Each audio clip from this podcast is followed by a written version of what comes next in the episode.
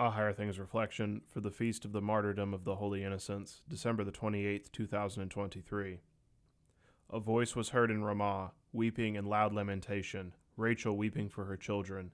She refused to be comforted, because they are no more. Matthew chapter 2, verse 18. In the name of Jesus, Amen. Merry fourth day of Christmas. The boy who lived. In the Harry Potter novels, that is a phrase that refers to Harry.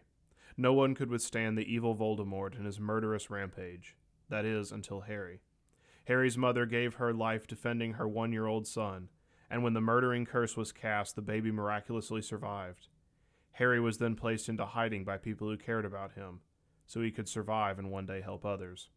As the story goes on, the reader discovers that this all had to take place so that Harry could, in fact, one day, lay down his own life in love and courage for the protection of others, and then return to life. Sound familiar? St. Matthew proclaims the real boy who lived. While King Herod orders the murder of all toddler and baby boys near Bethlehem, God sends an angel to warn St. Joseph to smuggle the Blessed Virgin and her son to safety. God's plan would not be fulfilled had the Christ child been killed in this way. The fullness of time would come later, after living perfectly and going to Jerusalem to lay down his life as the Lamb of God on the altar of the cross.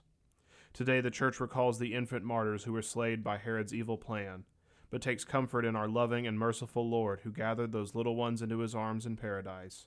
Enduring such horrors, their mothers would be hard pressed to find any comfort. The true boy who lived is no ordinary boy, but the God who created us all. He is the one victorious over death and the devil, and can give peace and comfort that surpasses understanding.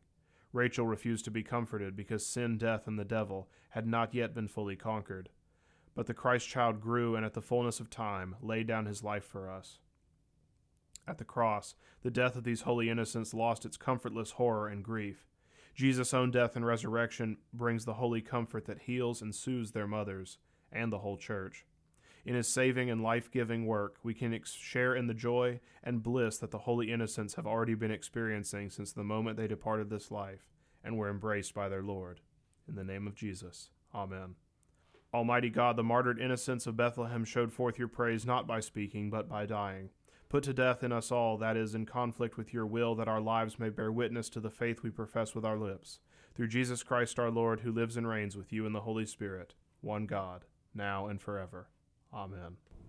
I thank you, my heavenly Father, through Jesus Christ, your dear Son, that you have kept me this night from all harm and danger, and I pray that you would keep me this day also from sin and every evil, that all my doings in life may please you.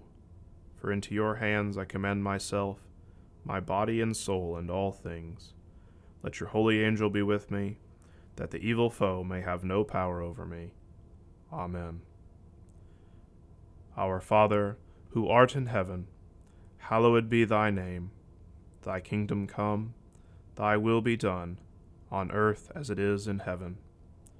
Give us this day our daily bread, and forgive us our trespasses, as we forgive those who trespass against us. And lead us not into temptation, but deliver us from evil. For thine is the kingdom, and the power, and the glory, for ever and ever. Amen. I believe in God, the Father Almighty, maker of heaven and earth, and in Jesus Christ, his only Son, our Lord who was conceived by the Holy Spirit, born of the Virgin Mary, suffered under Pontius Pilate, was crucified, died, and was buried. He descended into hell. The third day he rose again from the dead. He ascended into heaven, and sits at the right hand of God the Father Almighty. From thence he will come to judge the living and the dead. I believe in the Holy Spirit, the holy Christian Church the communion of saints, the forgiveness of sins, the resurrection of the body, and the life everlasting. Amen. Reverend Dr. Alfonso Espinosa examines the three estates and vocation to help you see how to take up God's greatest call, showcasing God's light through you and into the world. Faith that shines in the culture. Now available from Concordia Publishing House.